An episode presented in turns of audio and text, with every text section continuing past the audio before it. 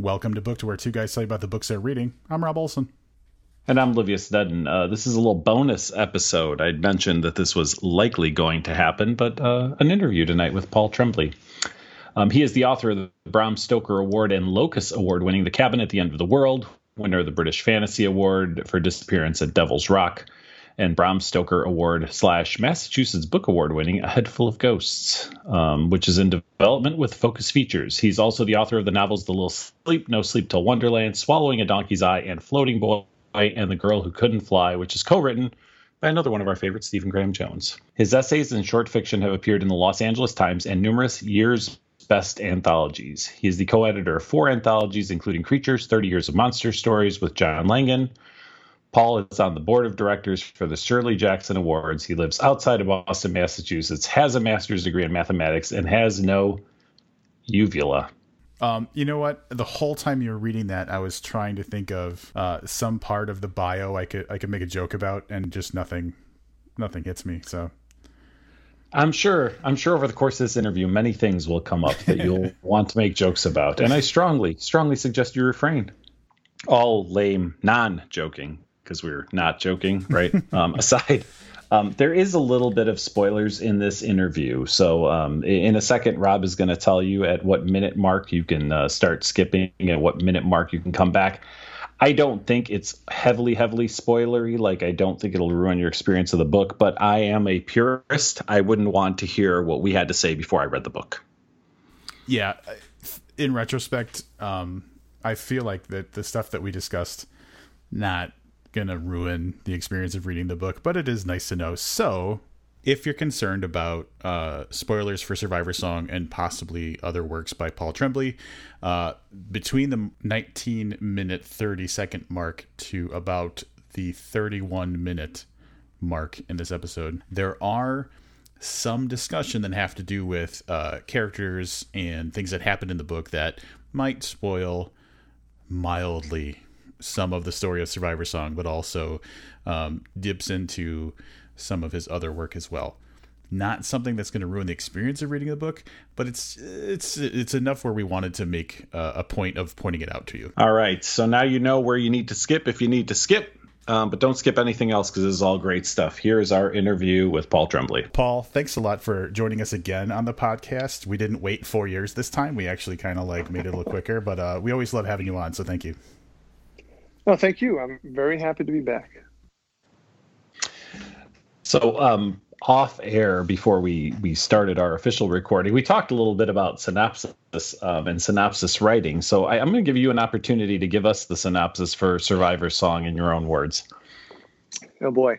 Um, so I, I, sort of when we were talking, semi joked, but not really.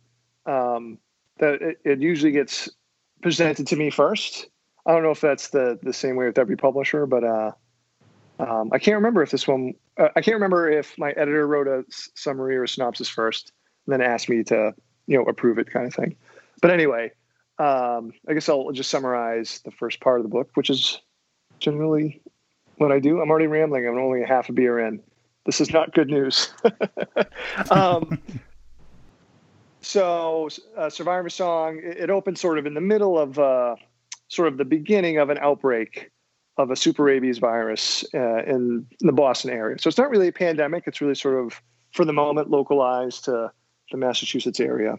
Um, in the very first chapter, or really it's even the prelude, um, uh, Natalie Larson is eight and a half months pregnant. She's in her early 30s.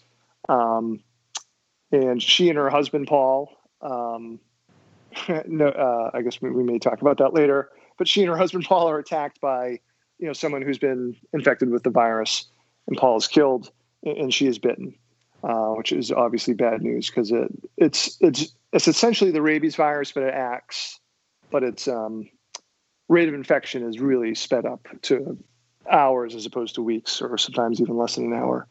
Um, so the main part of the novel is Natalie uh, calls her friend and goes to her friend uh, Dr. Romola Sherman's house, and really, the, the rest of the book is four to six hours in real time of Romola and Natalie trying uh, trying to get help, just trying to navigate, um, you know, navigate sort of what's breaking down and what's not really working uh, in in Massachusetts, and either I'd say unfortunately it mirrors kind of what we're going through now.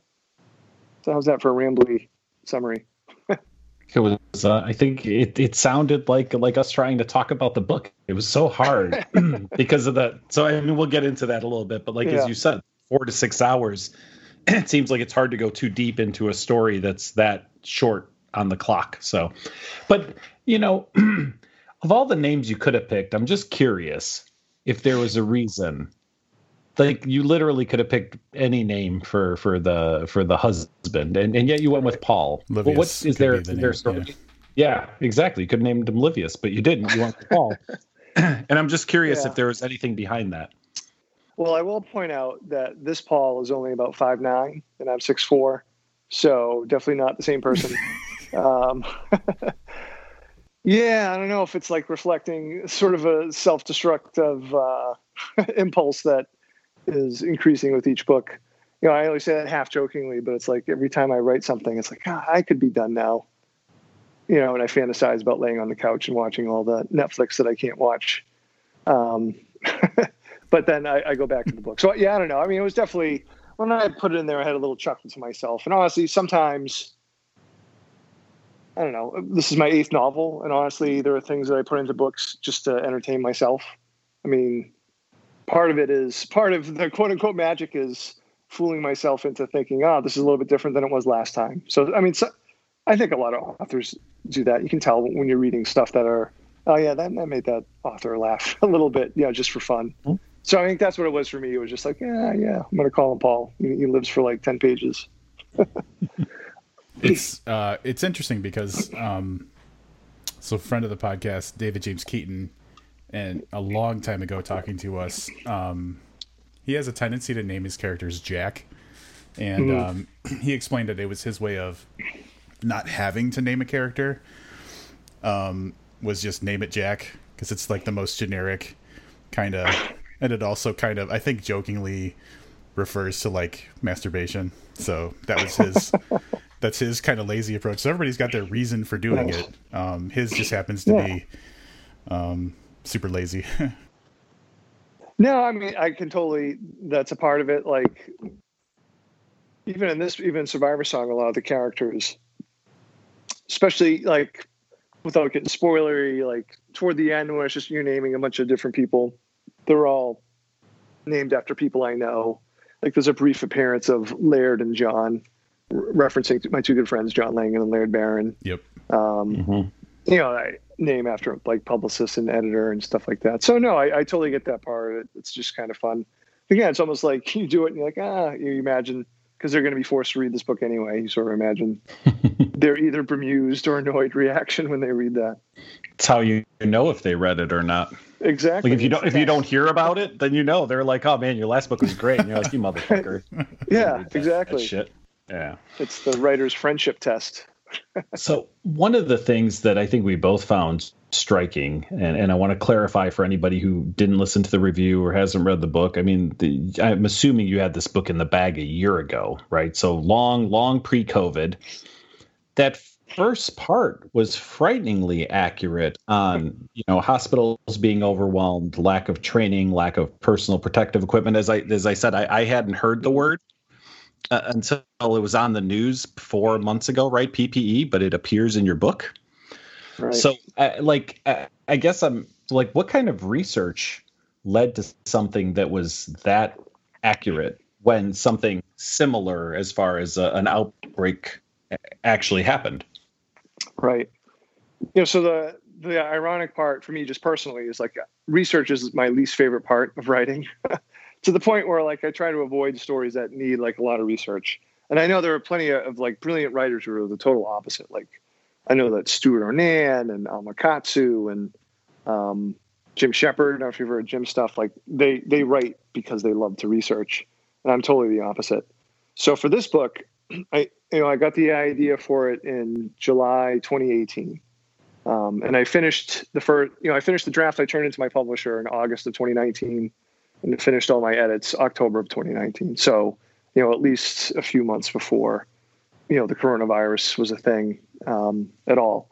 Um, and so for research, you know, the rabies part of it, I had sort of weirdly already read uh, like a giant book on rabies called Rabid.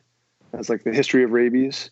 Um, I had listened to the audiobook of that maybe a couple of years prior to writing the book. I don't know. It's just as a horror writer, it seemed like an interesting book to listen to when I take my dog for walks. Again, maybe that's a little ironic too.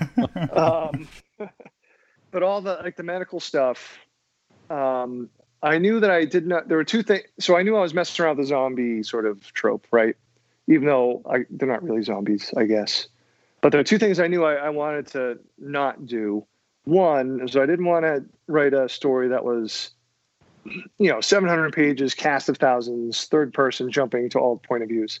There's nothing wrong with those stories. I just feel like they've been done a lot of times and been done really well. So I, I figured my way to make the story a little bit different would be to have it really tightly focused over a short period of time and stick with two main characters. Um, and I also didn't want to, because I feel like we've seen it too many times. Like I didn't want this to be the end of the world. I, you know, it's not a spoiler. I say it at one point in the book. This isn't the end of Massachusetts. You know, it's not the end of the world. Um, so again, I feel like too too many of these kind of stories almost like lovingly, almost fetishistically describe the end of the world. You know, and I didn't want that either. So anyway, um, but I knew I needed so to do that. I felt like I I want to make it a smaller story in terms of time. I needed to not focus on the national response, but what would the the smaller quote you know local response as opposed to smaller? Like what would one hospital in the suburb of Boston? What would that look like? So my my sister, my younger sister, she's 11 months younger than me. Um, we're very close, and she, you know she lives close by. Um, my sister Erin and so I was like, "Hey, can you help me with research on this?" Uh, and I, you know, I told her the story, and she actually got me. And she's she works at a one of the biggest hospitals in Boston. Um, you know, and she got me access to like their generalized emergency plans of uh, of a pandemic, what it would look like, and stuff like that. Um, the meat of the stuff that went in there, you know, the first time I ever heard of PPE, um, you know, we went into de- she went into detail with me what they went through in like the terrifying two weeks in 2014 during the Ebola outbreak. Um, yeah. Now, obviously, the outbreak was bigger in, it was huge in Africa, but we had a few patients here and a couple nurses got sick in like Texas or something like that. Um, and we actually had one. I don't think he would. I don't think he actually had Ebola. He was suspected of it, or maybe he had it. But there was one in in the Boston area so her hospital is like, all right, you know, we're going to be like one of the main hospitals that takes patients if this really starts going. And they sent my sister and her other, you know, nurse coworkers the next day. It's like, all right, here's our plan. and it sent them a, a, PDF and a PowerPoint, like a 15 minute PowerPoint.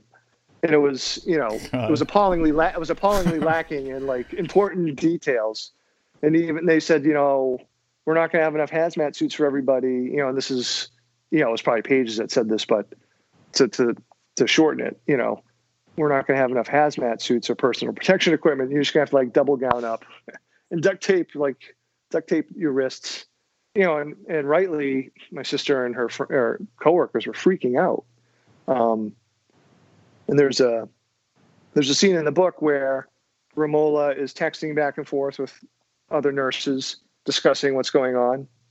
And that text exchange is pretty much the exchange that my sister and her friends had talking about Ebola.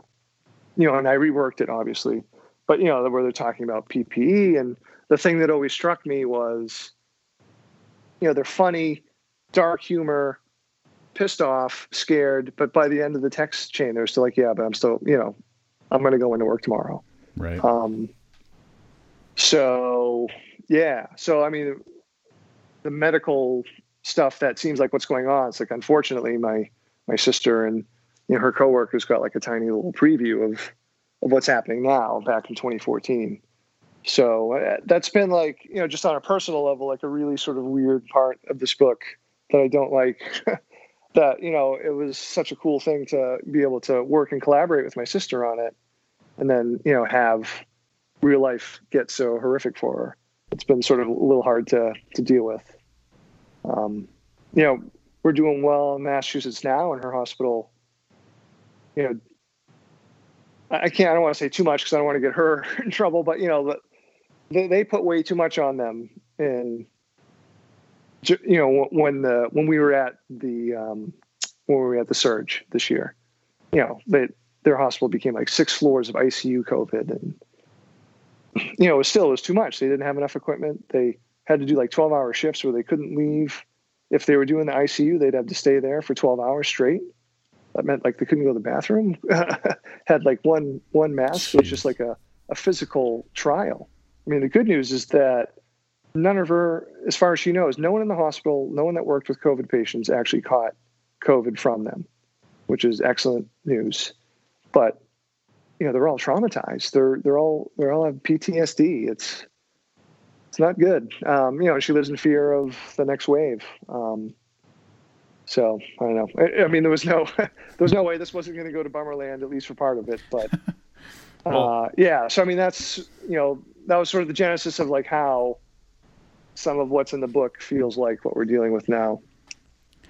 So the PowerPoint thing jumps out at me as like, um, it's it's it's funny to hear that, but at the same time, it's like to me the first thing I thought of was, wow, it sounds like this plan is not far off from what me, a complete rube, you know, could put together right in a in an emergency. And like, there is that thing where when something big is going on, we tend to have faith that someone has thought it through and figured it out and they're supporting right. us. So like in the absence of that, like uh, morale, you know, can be a problem and and just sure. like uh, you know, having faith that like things are going to turn out well, which I, you would want, you would think you want your frontline people to be um enthusiastic and, and uh, confident as opposed to yeah. terrified. So that's that that stood out to me as sadly um, very real feeling. Right. Well, it's I think what it was was more a reflection of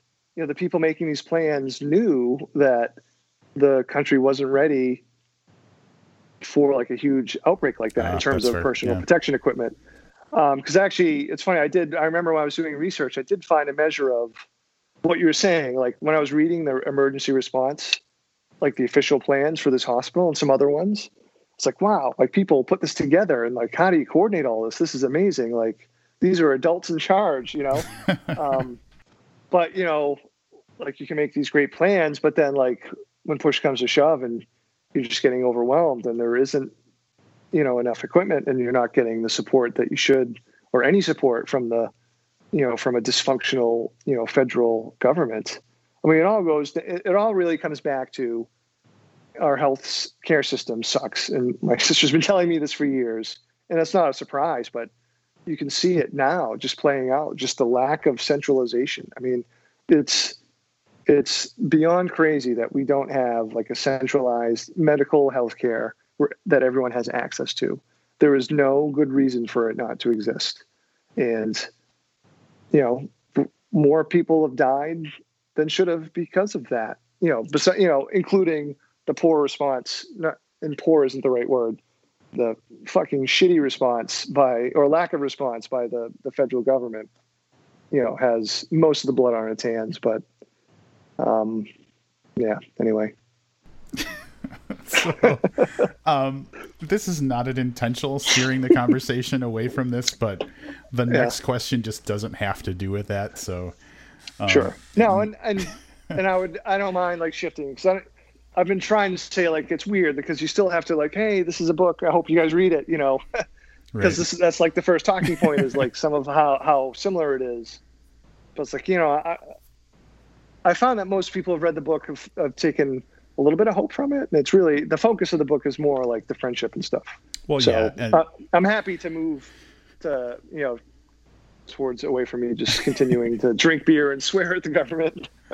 Uh, that's a good point. I think that uh, me and Livius both acknowledge, and I would imagine that um, people who have read it um, would acknowledge that um, the outbreak isn't the story. The story is the characters and what they, you know, what they go through.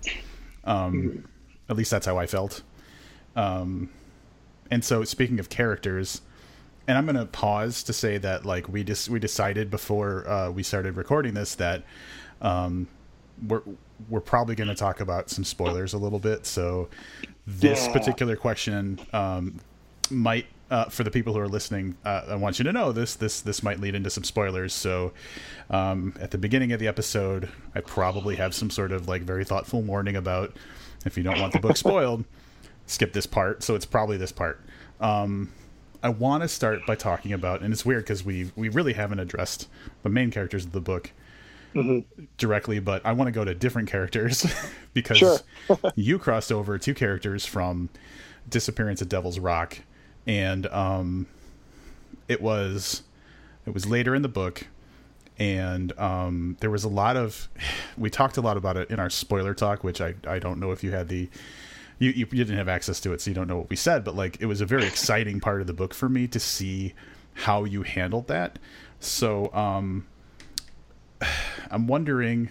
I know that part of the reason that it was possible was proximity. Like this stuff takes place in generally right. the same area, but like, what led you to want to cross those characters over? And we're gonna have, I'm sure, a ton of of uh, follow ups about like what what went down. But where did that start from? Sure. So, I mean, you gave the spoiler warning, so I guess I might as well say their names. um, yeah, so Josh and Luis were two characters in my novel, Disappearance of Devil's Rock, which did take place in the same geographic area. Um, so uh, they weren't, I mean, I guess they got, when I planned the book, they were in there fairly early, but they weren't there right away. When I was like sort of like planning out the book, it was funny when I first started playing out the books. Like, oh man, this is going to be like a really another heavy, kind of like intense book, like Cabin at the End of the World. I was like, you know, I feel like I want a little bit of comic relief in one sense, but also, you know, so I created the super rabies virus. I felt like I had to at least address the zombie word in some way. Um, one, because the reader w- would be thinking zombies at some point, and two, if this was really happening, you would have people calling you know these people infected by rabies. They, you know they didn't raise from the dead. You know they're they're people that just you know once they succumb to infection they're just you know their brain is fried essentially. Um, they become violent and, and bitey shall we say. Um, you know so i knew that you know there'd be people talking about zombies like oh well then i should you know maybe at this point in the book uh, a cer- at a certain point in the book i want to have rams and natalie meet up with like a couple of self-stylized zombie experts. So once i thought that i was like oh I already have a couple of those, and you know maybe they're close by. so I was actually really excited to do that. That was a part of the book um, that was sort of fun to do. Um, for for a lot of my my novels, especially, I, I typically imagine like a scene at some point in the book. It's usually past the two thirds point. That's like my carrot at the end of the stick scene. Like, oh man, that's gonna be cool. I can't wait to write that part. So I, I always write my books in the order in which I think it's happening. Like I can't skip ahead. If I did, I would never oh, write wow. the book. Yeah. I would never write all the I would never write all the hard stuff before. I would just go to that part and write it. So um, the interlude in particular was something I was looking forward to writing. Um, as monstrous as that might make me. I so yes, we we both thought that all of that was handled super super well. Um, the one concern that I had, and I guess I want to get your take on it. Clearly, this wasn't a big concern for you, right? Because you did it the way you did it. Um, much like I said in our review, like I would have loved to have read this pre-pandemic, right? To get a feel for like the world you're describing, but right. you, you, never get to go back and unknow what you know. So I, I guess I'm wondering, did you worry at all about people who um, maybe this is the first your books they're picking up, like not getting why there was a particular focus on these kind of you know walk on characters. No, I, and I figured. I mean, it really wasn't. I mean, maybe I shouldn't say that. Maybe a tiny little bit. Like the hardest part for me was how much do I hint at their backstory. Um, you know, I, I might give a little of it in the in the in the prelude section of the book, but you know, I was content to have them. You know, I listen, D- Disappearance of Devil's Rock of the William and Morrow books, you know, is is sold the least. Uh, maybe I don't know if Growing Things has sold as much, but anyway, that novel compared to the other ones hasn't sold nearly as many copies. So I was like, ah, yeah, I, I really don't expect a lot of people to know. Oh yeah, Josh and Luis, that those are the two guys from, you know, the two friends from Disappearance of Devil's Rock. So that really wasn't a huge concern for me. Um, you know, and once I got into the book, their role, the importance of their role, sort of crystallized to me in this way. Like once I knew the book was going to be about really about the friendship of Romola and Natalie, I thought it was important to have another friendship like those two friends that to to juxtapose with. So you know, because here are Romola and Natalie in their you know mid early to mid thirties. They're adults. You know, they've lived adult lives for a while. Um, you know, and their friendship is you know much more mature. It's had like it's had those intense moments, those intense peaks where you know they're new friends and you know that's like new friendships start off really intensely almost just like a, a, romantic relationship when you first have one or when you're first entangled with whoever your partner is. Um, you know but friendships have these interesting sort of like ebbs and flows where like maybe you don't see your friend for a little while or you're not as close as you once were or maybe it's a relationship where even if you don't see them for like a year or two you pick right up where you left off and it, and it doesn't feel awkward at all.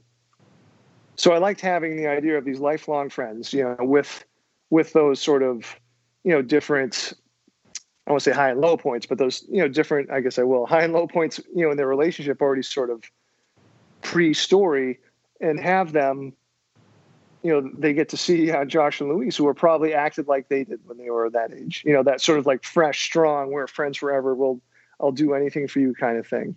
Where, like, when Josh and Luis make decisions about like each other, there's no hesitation, you know, and then actually, um, you know, in some ways, maybe leads, or we're talking spoilers, maybe leads their downfall a little bit. Whereas Romola and Natalie, I mean, there's a lot more history, but it's also each question about, you know, particularly with Romola, like the moral questions she faces and perhaps fails, depending on your point of view. Like, you know, how far is she going to go to try to help Natalie? You know, uh, uh you know, is she going to break some social compacts? Um, I thought those were really hard questions, you know, that I posed to Romola. Um, and you know, it's been funny to see some readers talk about like what Rams, you know, eventually does or or needed to do, and like I don't know, like if you're in that spot, it's a hard question to ask. If you'd be, you know, would be able just to say, oh no, I definitely wouldn't do what Romola did, or I would definitely do for my friend what Romola did. Um, you know, just even in terms of you know how she gets her from place to place. So anyway, sorry, is that a little bit rambly, but yeah, I, I like the idea of having, at least for a moment, those two sort of different sets of friends where, you know, you could almost view Josh and Luis as what Romola and Allie were probably like when they were like, you know, first met in college. So looking at kind of the flip side of that, um, when I figured out what you had done by bringing over these characters that had already existed somewhere, I get excited. I like those types of things, and obviously, so I pulled out at some point my copy of Disappearance of Devil's Rock because we read it when it came out. So you know, I, I think we even joked in our, our, review that you know probably ninety books have come in between those two, so I needed a little refresher. But um, my question is because I thought it was great, and I feel like um whether it was intentional or not, this book gives these two characters an opportunity to get something that maybe they didn't get in the original story that they showed up in. So was that were you were you being were you kind of doing a favor for these characters by giving them a little like uh, extension into another story, or was it just they they it happened how it did? Because they got kind of a maybe some closure a little bit mm. in a way. Yeah. Um yeah, I don't know if I necessarily thought it in those terms. I, I, just felt like this is the extension of their story, you know, and if they're put into this situation, this is you know what happens um, and clearly what had happened in disappearance of devil's rock you know weighed on them and changed who they and changed who they are and who they were um, you know and whether or not that's like some sort of redemption or something I, I, don't know like i don't necessarily think in terms of like justice and redemption um, it's funny i've had like some amazing conversations with you know a writer that we all love uh, stephen graham jones where you know he for, for, so many horror stories including his own he's thinking in terms of justice. Like oh this person made this bad decision you know they have to have sort of their comeuppance or some sort of justice. Um it was like huh like because even when he read like he, he read an early version of this like he was a beta reader for me for this book um and some of the stuff he said oh yeah you know Romola made this decision so I was kind of expecting something like this to happen to her. it was just it was it was really interesting to hear him talk about it in those terms because I don't I don't know. I just don't think of. I know he's like, in some ways, like he's putting like the slasher sort of rules on things that he loves to do. Yeah. um. And obviously, there's a lot more going on too. You know what he's doing, but that I felt like he was talking about the book in terms of like the slasher. And I don't know. I just didn't think that way. Some of it is just, um, you know, I I don't want to say like I follow where the characters go because I had a, a, very you know rough idea. I, I sort of knew what was going to happen to Josh and Luis, but I, you know, so I know what's going to happen to them, but I don't know what they're going to say. Like I don't know what they're going to do in the moment necessarily, if that makes any sense. Yeah, um, totally. Yeah. I don't know, like. You know, so they're what, like 13 going on 14 and Devil's Rocks, or here they're like 18 ish. Well, they're, you know, they were still different, same but different you know, part of it was I just wanted to, you know, figure out what they were going to do. so the story takes place over, as you said, four to six hours. Um, is it a lot harder to create a story that you think people will connect with that takes place in six hours versus you know weeks or, or, or months you know in, in some cases in, in, your other books you know the, the time frames have been a lot longer so what what are the the pitfalls or or benefits, I guess, to compressing, you know, the same 300-ish pages, whatever it is, into five hours versus three weeks. Yeah. Um, I mean, it's all hard. I don't find any of it easy. Like whether it's funny, not this new book that I'm working on is going to span like, you know, 30 years. And I'm having, after the last two books, this, you know, this one and, Cabin at the End of the World, you know, Cabin was really only over like what 36 hours, and this was. I'm having. I feel like I'm having a hard time going to oh, like I can't write down every single, you know, event that's happening. I'll. This is going to be like a 1,300 page book. Otherwise, I certainly don't want that to be the case. Um. So, I don't know. I think that the challenges were, like, since I'm essentially doing it real time like I had to almost like describe everything that was happening. I really didn't skip forward much at all, maybe like 15 or 20 minutes at one point. So it was like this weird balance like, well, something crazy can't happen every second of uh, every moment, you know? So it's like, how do I get from here to here by using some of the more mundane moments? But, you know, the hope was that the mundane moments wouldn't feel mundane because, you know, yeah, they're going to a hospital, but it's a different kind of going to a hospital. Or you know just even some of the conversations that they have hopefully felt a little bit weightier because the reader was given this ticking clock at the beginning of the book. You know natalie is bit. Um, the likelihood is that she'll be infected in a shorter period of time and once the virus passes through the brain there's no cure so that you know I, I think that's sort of the helper is the ticking clock or as yeah I, I think it was um, uh, Hitchcock who talked about like how, you know put a bomb under the table, and that suspense, right? Because the reader knows and we know that's going to go off at some point.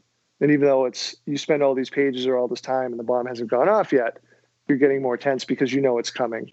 So I think in a book like that, you know, I tried as much as I could to use what the reader knows is coming against them a little bit, or or with them. Like I, I don't want to say like my readers are enemies. You guys aren't my enemies. Um, That's good to hear. You know, to, to, try, you know, to try to, you know, try to keep everybody coming along. You know, so maybe that gives you the the time to to go back and do like a tiny little bit of backstory. Um, you know, as long as you're not there too long, I think the hopefully the readers go with you because they know once you come back to reality, it's back to sort of that pressure cooker. One of the things that I feel it did, at least for my reading experience, was um, it put a lens on priorities that I don't really usually have to think about in stories, and so for two two very different examples would be, um, like how little time she has to think about the fact that her husband was just killed mm. was like the the the the amount that that doesn't show up because of everything else that's going on like kind of reminded me of like how crazy the situation was that they were in. But then the other part was um, being infected and fearing for her mortality, uh, and being super pregnant. Like, her trying to find a way to get some sort of information to her baby just in case. And so like those um the app I thought mm-hmm. that was a mm-hmm. great device for first of all making me cry like a child. Um and second of all just like um just just kind of showcasing how insane of a situation that that those those characters are in. Yeah, thanks. It's funny. That was probably one of the things I struggled with, like how much emotion to show over her lost husband. Um, I think in the first draft, I, I probably put I, I didn't put enough. I certainly I didn't put enough in. Like my editor kept saying, "Yeah, don't you think she'd be thinking about her husband here or at a certain point?" Like, yeah, I guess so. Maybe. you know, I didn't want her to be pining for her dead husband the whole book either. So I mean, yeah, that was kind of hard to, to balance. Um, thank you. I, am glad you enjoyed the diary app, uh, Voyager or Voyager, I guess she says it in French. Um, so p- part of the role of that was like I knew that the point of view of most of the story was going to be from Ramola, and part of that was like I didn't want to be telling the story from. I didn't want to be telling like big swaths of the story from the point of view of a pregnant woman because part of it is like ah you know I'm I've never been an eight and a half months pregnant woman I would never pretend to be otherwise but I felt like I could dip into her diary entries where she's talking to her child because that was more of a parent talking to a child that they haven't met yet and I felt like I, you know I could maybe pull that part of it off um you know so you know just to get you know that I thought it was a a, a good way maybe to to break up the narrative so it's not all third person. I don't know, and I'm a sucker for trying to squeeze in different narrative sort of forms when I can. um, and I lo- and I like first person. So it's like, okay, I'm gonna I'm gonna get to sneak some first person in here too.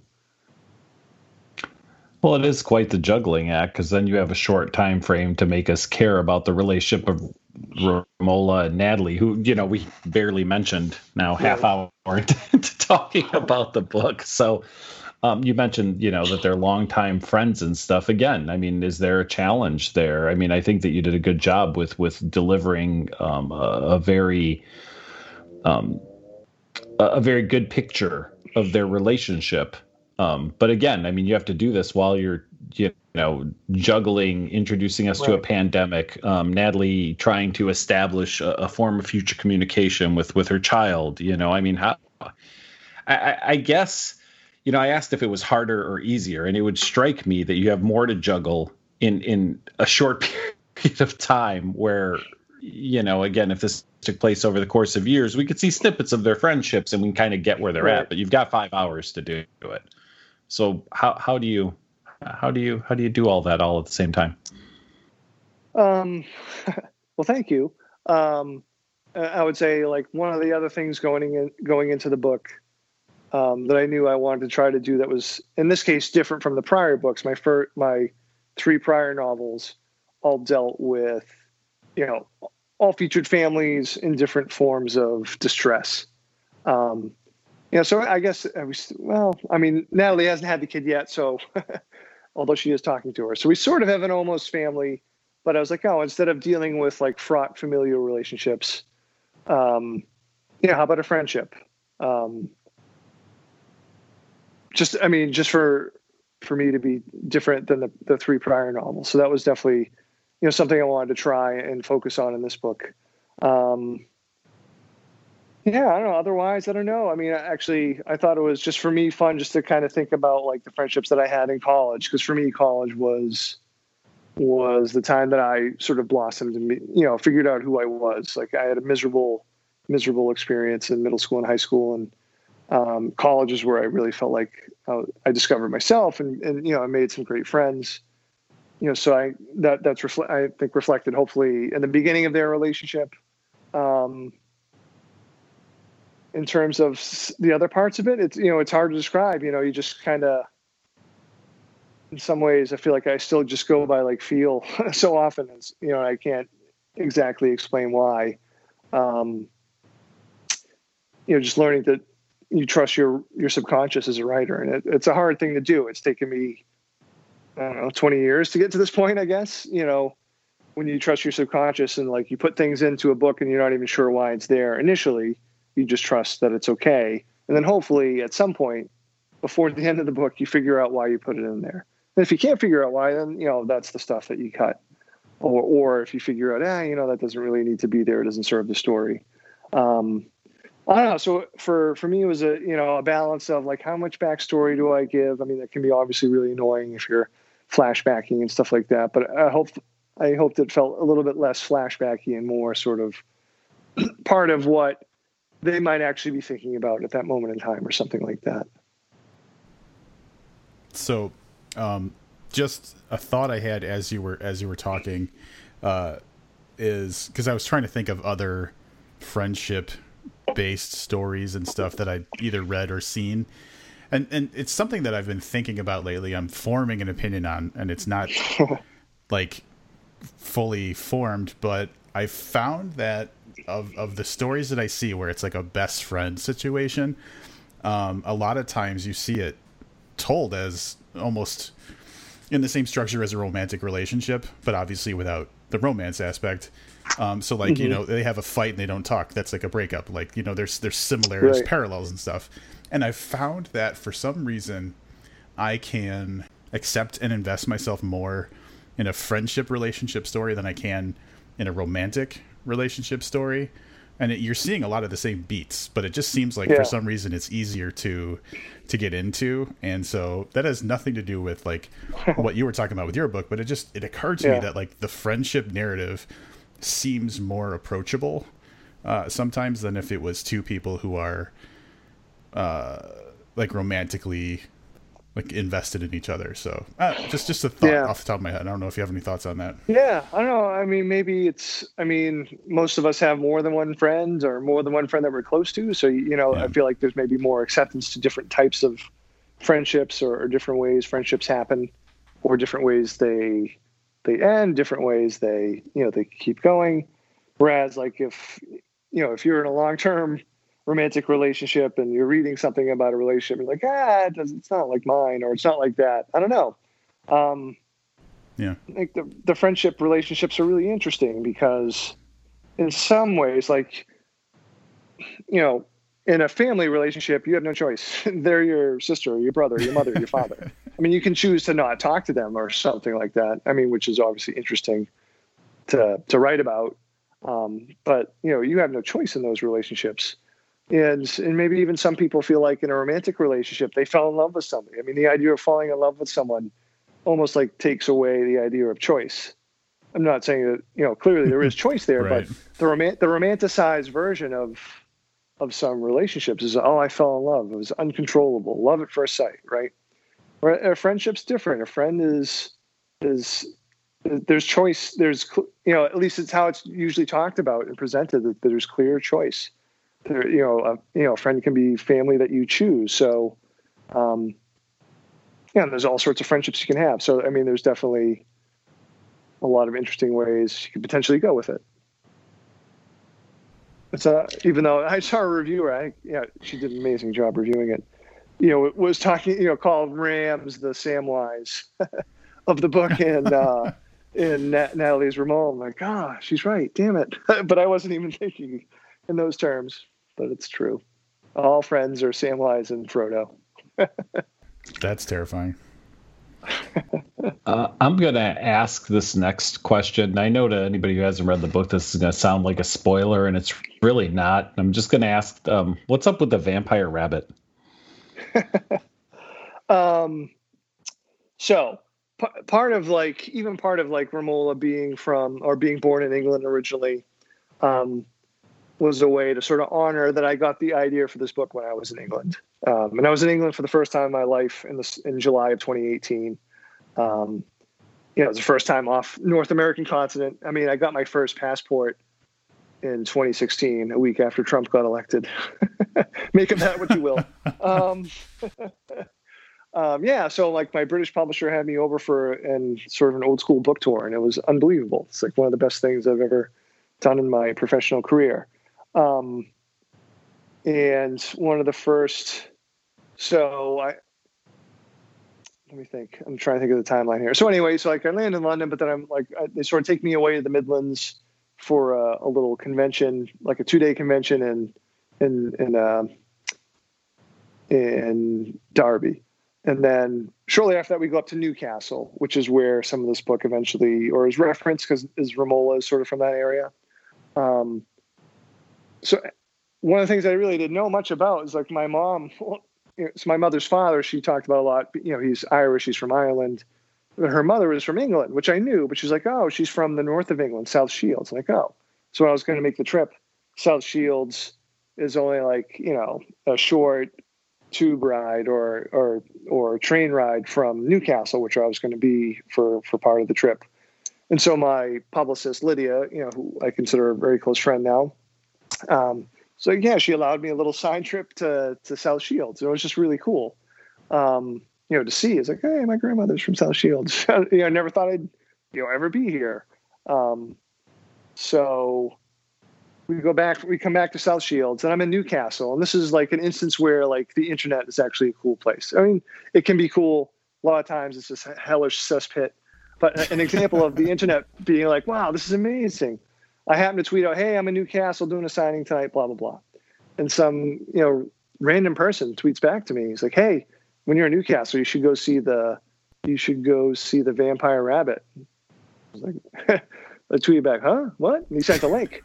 and there's the vampire rabbit of Newcastle. It's this little gargoyle statue thingy that sits above like a, a door that's facing a church. And, and it is what I said it looks like. It looks like a, it's got like teeth and red teeth and claws and got big hair ears. More, I guess, more a hare than a rabbit, I suppose, but we'll call it a vampire rabbit.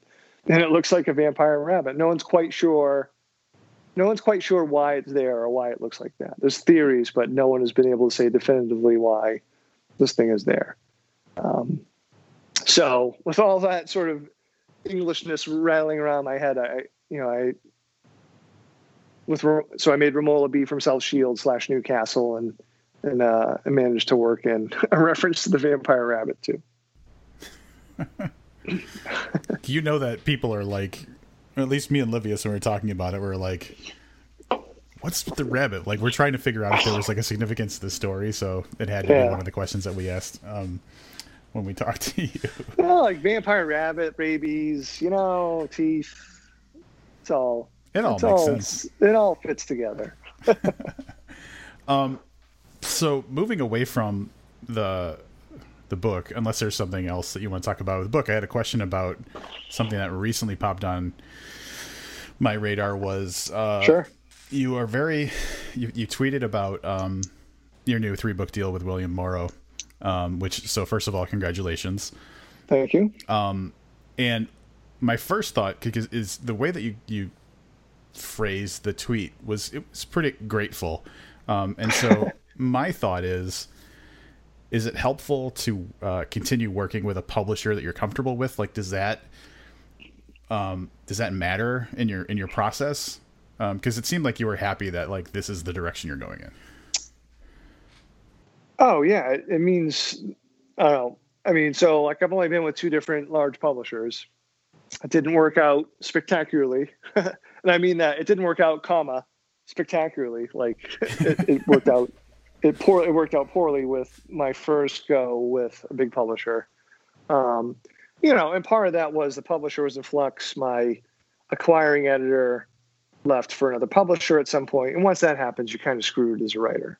Um, you know, the editor they assigned to me was wonderful. She was an amazing editor, but you know, they're not. If you get assigned an editor, the editor, you know, their personal or professional reputation is not is not at stake anymore. Like if your book doesn't sell well, it doesn't really reflect on them because ah, you know, it wasn't my that wasn't my book anyway. Um, so no, I just I mean, it just reflects that I feel like amazingly lucky to be with like my editor Jennifer Brehl. I mean, she saved my career. Um, you know, I wrote some good books. I mean, A Head Full of Ghosts is a I'm very proud of that book. You know, I think it's a great book, if I'm allowed to say that. you know, I feel like I got lucky you know that the idea just happened to fall into my lap but you know she was the one that took a chance when a lot of people wouldn't because my prior sales record was bad. And that was a giant hurdle to to getting the the head full of ghost deal i mean i don't know if i told you guys the story before but when we were pitching that book you know my editors you know, i mean my uh, agent Stephen's great. You know he's always very honest with me. He's like hey this is a really cool book. Um, or he, he loved the book. He's like, it's a great book, you know, but it's horror and your sales record's going to be a hurdle, which I knew. Like he, he didn't even have to tell me that. Within uh, within like two weeks of going out, we had, he had seven different editors express interest in the book, and some of them were like pretty big editors at some really large houses. And in a matter of like three or four days, all seven backed out. And and I know it's partly I, and I know it's mainly because like all their sales departments, because these you know publishers have sales teams that they have to you know pass things through, and their sales teams like, eh, horror and his sales record's really bad, so I, you know, yeah, no. Um, and that was to me that was like the lowest low of my personal of my professional career is when we had seven really exciting editors interested, and then four days later, everyone backed out. Um, but we, Stephen went out again, and then um, Jennifer got it. And I talked to her on the phone for like 20 minutes, asked me if I would change one tiny little minor thing. And I said, Oh, yeah, totally. And two days later, she had an offer. Um, and I mean, and if that was the only thing she did, she'd save my career. But just with every book, I mean, I, I, I, I think of her as a partner. I mean, we just work so well together. She's when she sends me edits, they're not like like an English teacher is like, oh, you got to change this. I mean, she really sort of like helps draw solutions out of me. Um, you know, especially with something like Disappearance of Devil's Rock. I feel like the, of all the novels, like I feel like I've handed her like a couple of books that have been fairly clean, but that one when I handed it to her, I eventually said, I essentially said help. Um, but even then, you know, she would never, she was never prescriptive. She would be like, okay, you know, I remember vividly we had lunch. I happened to be in the city and we were talking about the book and some of the edits, and she asked me about the certain thing that I had at a certain way in the first early draft. She's like, okay, well, why why is this happening? And I would explain why I did it. And she just kept picking at it, just kept asking me. And I walked I remember I walked to the bathroom and as typical, I don't know, it's weird, but usually when I'm in the bathroom or taking showers, when I solve problems, hmm. she's like, oh, man, yeah, she's right. I'll do this instead. And I came back and was like, oh, all right, this problem is going to be fixed. Um, so you know the so that part of it is you know I just feel super lucky you know to be with Jennifer and William Morrow, and I just you know feel super lucky in general. Look, the truth is there are so many so many books, excellent books being put out, and so many talented writers you know who don't get the chance that I got or don't even get two chances. You know some of that is obviously you know cisgendered white male privilege. You know I would never say that it doesn't play a part of it, but you know, some of it is, you know, just dumb luck too. Um, so I don't know. Like I, I never would ever dream to be like to, to say that. Oh no, I deserve all this. No, I'm a talented writer. I mean, I mean, I would say like I'm. A, I feel like I'm a talented writer and I work my ass off. But at the same time, it still takes it still takes like fortune and luck. So I don't know. It's a big rambling answer to say no. I'm certainly super very thankful and fortunate to to be able to have another deal with William Morrow. So one of the books has a name. it does. It's called the Pallbearers Club. So it so two questions, two part question. Um, first sure. of all, there was a joke Rob tried to pull before we got you on about the name of it, like naming a character in your most recent book after yourself, the Pallbearers uh-huh. Um, I wanted to publicly shame Rob with that joke, even if he wasn't going to be on the podcast. I mean, you, you um, murdered um, so, the delivery. Like, yeah, that's yes, yeah, yeah all right, that's fair. um, so is that the next thing we'll be seeing from you? And can you tell us anything about that? Sure. Um, it, it's okay, Rob. I had a, someone else like on Twitter, like right away. I was like, "Oh, the Pallbearers Club." You know, and puns about my name. Like that's the whole book is just puns about Paul and the Paul Bearers Club. Um, We're all the Pallbearers uh, Club if we read your books. Yeah. Yeah. So, well, the title comes from like an actual Pallbearers Club. It didn't necessarily mean my name, but I will say, and I haven't really said this anywhere else, that um, the book is is going to be presented as sort of like a faux memoir. That's sort of like the idea is it's a faux memoir from this from the main character, um, and the main character basically has large portions of my high school existence, and that it like the split between me and this main character is sort of like oh like i'm almost imagining what would be like a alternate path that i might have taken if like this really bizarre stuff had happened um, so there is like i'm putting in a lot of like personal stuff and mixing in with a ton of fiction too um, and i don't know part of the reason like this idea like appealed to me was that like i sort of had the idea for this book in the fall but um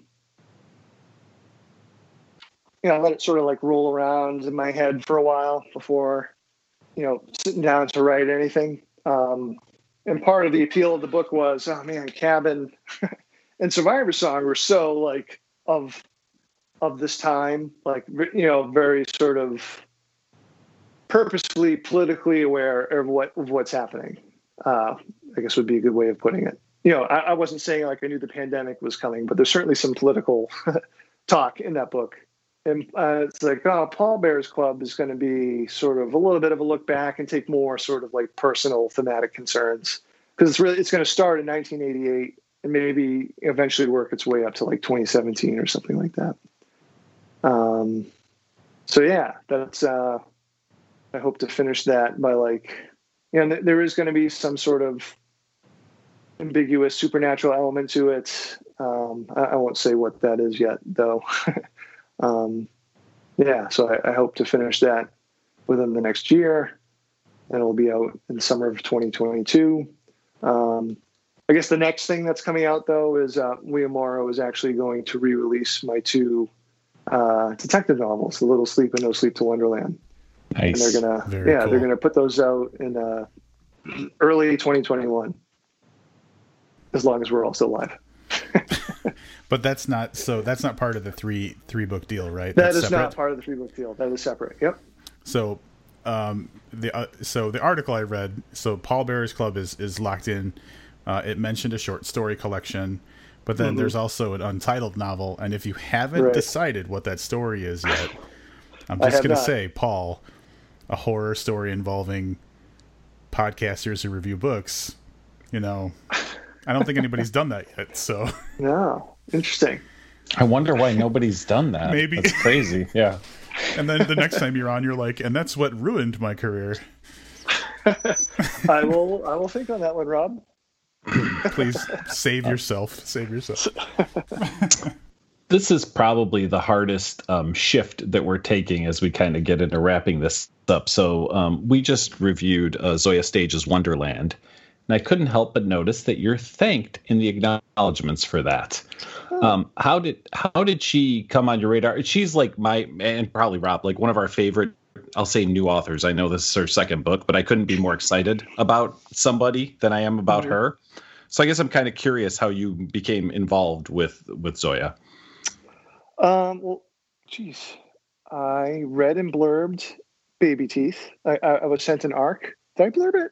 Yeah, I must have.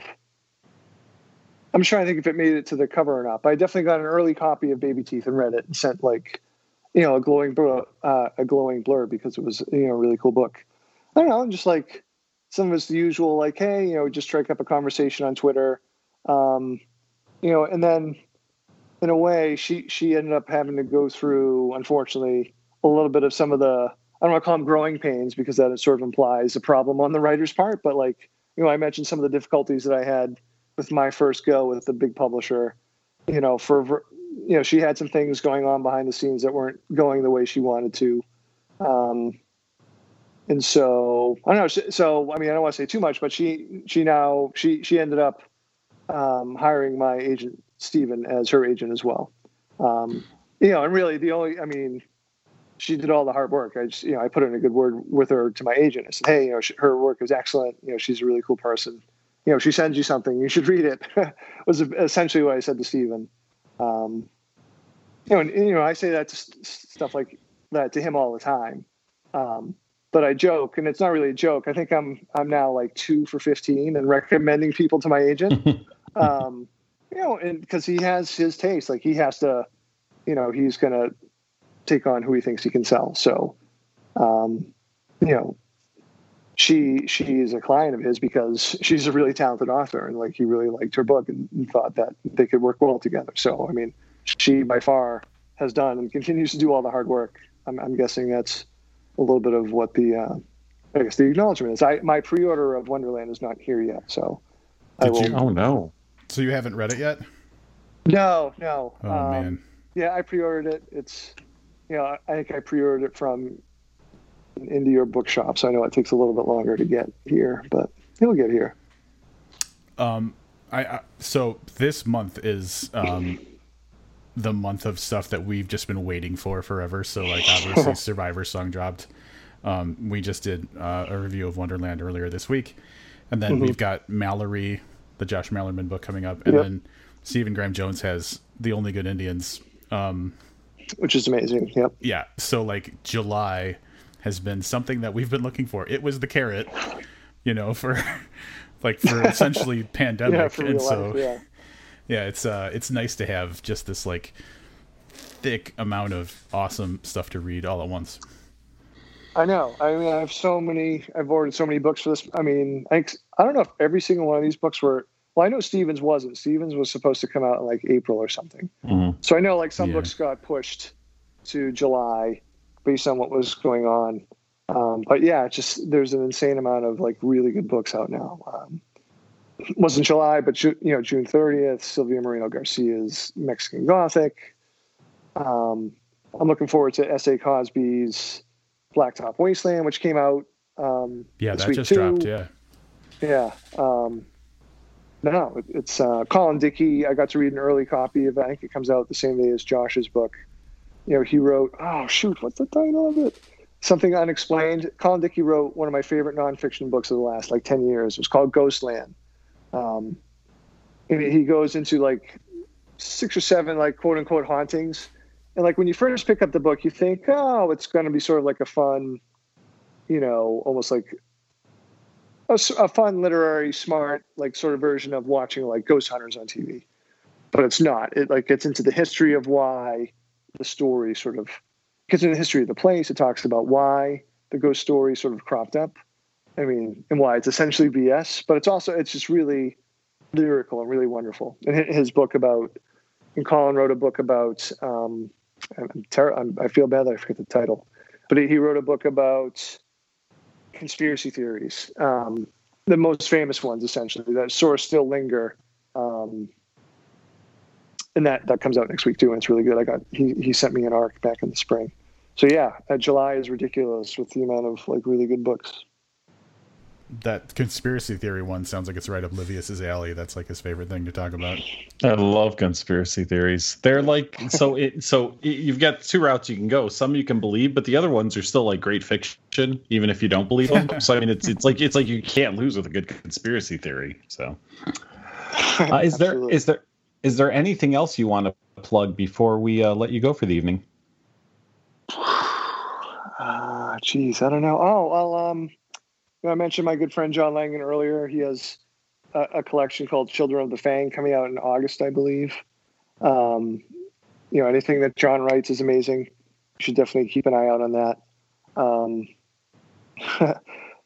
I'm laughing. Some it's not in his collection, Children of the Fang, but for Ellen Datlow's Final Cuts anthology, which came out in June. Um, all the stories had to somehow involve a film in some way. Um, it's a really cool anthology. And actually, before I talk about John's story, uh, Brian Hodge has an amazing story that weaves that that talks about a lost Werner Herzog, uh, Werner Herzog movie that's no that very few people have seen. And if you're a Werner Herzog fan, you should definitely read that story. it's really good. But uh, John wrote this really long novella that ends the anthology, and I'm the main character except my name is Gaetan Cornichon. Cornichon is, of course, French for like a little pickle or something like that. Oh, nice. Um, I mean, so the name is very goofy, but the story is um, the story is really good. It's really dark. He actually apologized to me. He's like, "Man, like, sorry. Like, what do you mean? This is amazing." Because I end up doing like some pretty awful stuff. Um, as a potential as a vampire, maybe because it's about this author Gaetan who who acquires the Dracula ring, this prop that appeared in certain movies and stuff like that. Um, the the funny thing about the story is like a lot of the story is emails between me and John, and like how he captures my voice is almost like a little uncomfortable. It's like, oh man, am I that easy to like? I, oh, it's like, oh, that's that's what I sound like. It was a, like almost like looking into a a pro's mirror. I was like, oh man. um, yeah, so look for John's. You know, I mentioned Silvia's novel is great. Um, oh, let me mention one more. It's coming in October. You guys have to read this. It's uh, Emily Danforth's Plain Bad Heroines. It's coming in October. Um, and it's like it's a it's a big epic novel, but it, it reads so quickly. It's so smart and so fun. It, it, it sort of reads like it's sort of like Shirley Jackson mixed with Mircea Pestle mixed with Peter Straub's Ghost Story. How's nice. that? I'm happy with all of that. Yeah.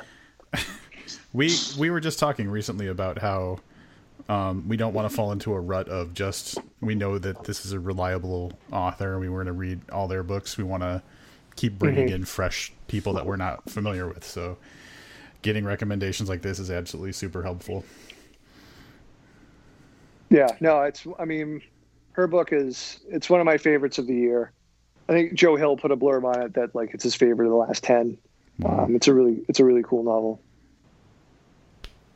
And I think we got to get. So we read um, Langan's book, The Fisher, The Fisherman. The Fisherman. Yep. Yeah, mm-hmm. and and I think we both enjoyed it, but we just haven't gone down that Langan road. I think after that, so I think we got to get back in, in that in that guy in, in his sphere of what he's up to. So yeah, anyway. it's an it's an interesting sphere, the Langan sphere.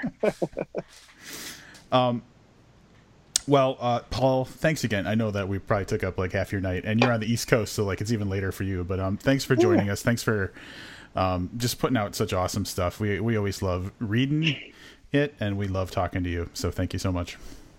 No, thank you, and please, I appreciate it. Um, you know, it's always fun to talk to you guys. You know, it's I've only we've only met in person once, but it feels like we've done it more. And I wish we have mm-hmm. hung out more in person. And we didn't even talk about Will Christopher Baer like reappearing on Instagram. Oh yeah, yeah. Well, maybe we'll have to do a follow up interview. Yeah. Yeah. and that wraps up another excellent interview with Paul.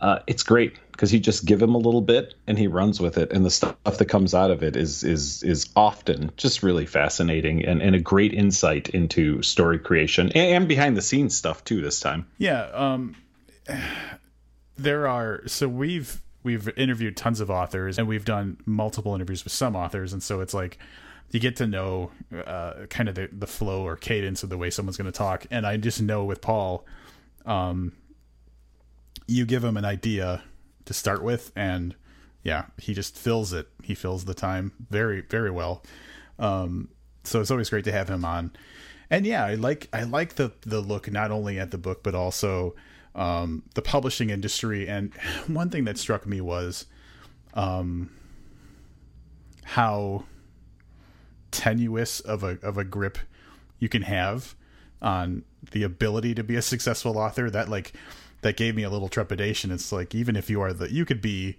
the best person, you write the perfect book, but if certain conditions aren't right, yeah, someone nobody might ever read it. So that was that was an interesting look at the publishing industry side, and even when you are a talent of the stature of Paul, um, besides being six four, also mm. the writing stature, um, there's still a lot of factors that are outside of your control that kind of decide whether you're going to be a successful published author or not.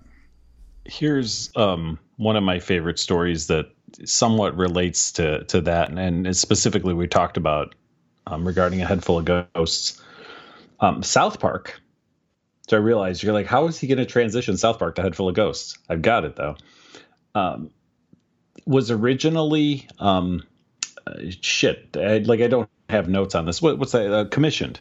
So someone commissioned Trey Parker and Matt Stone to do a like kind of profane, funny um, cartoon, Christmas cartoon that they could send out as a video um, Christmas card. So a bunch of VHS tapes went out with this thing that they did. The person that commissioned them worked for Fox Television.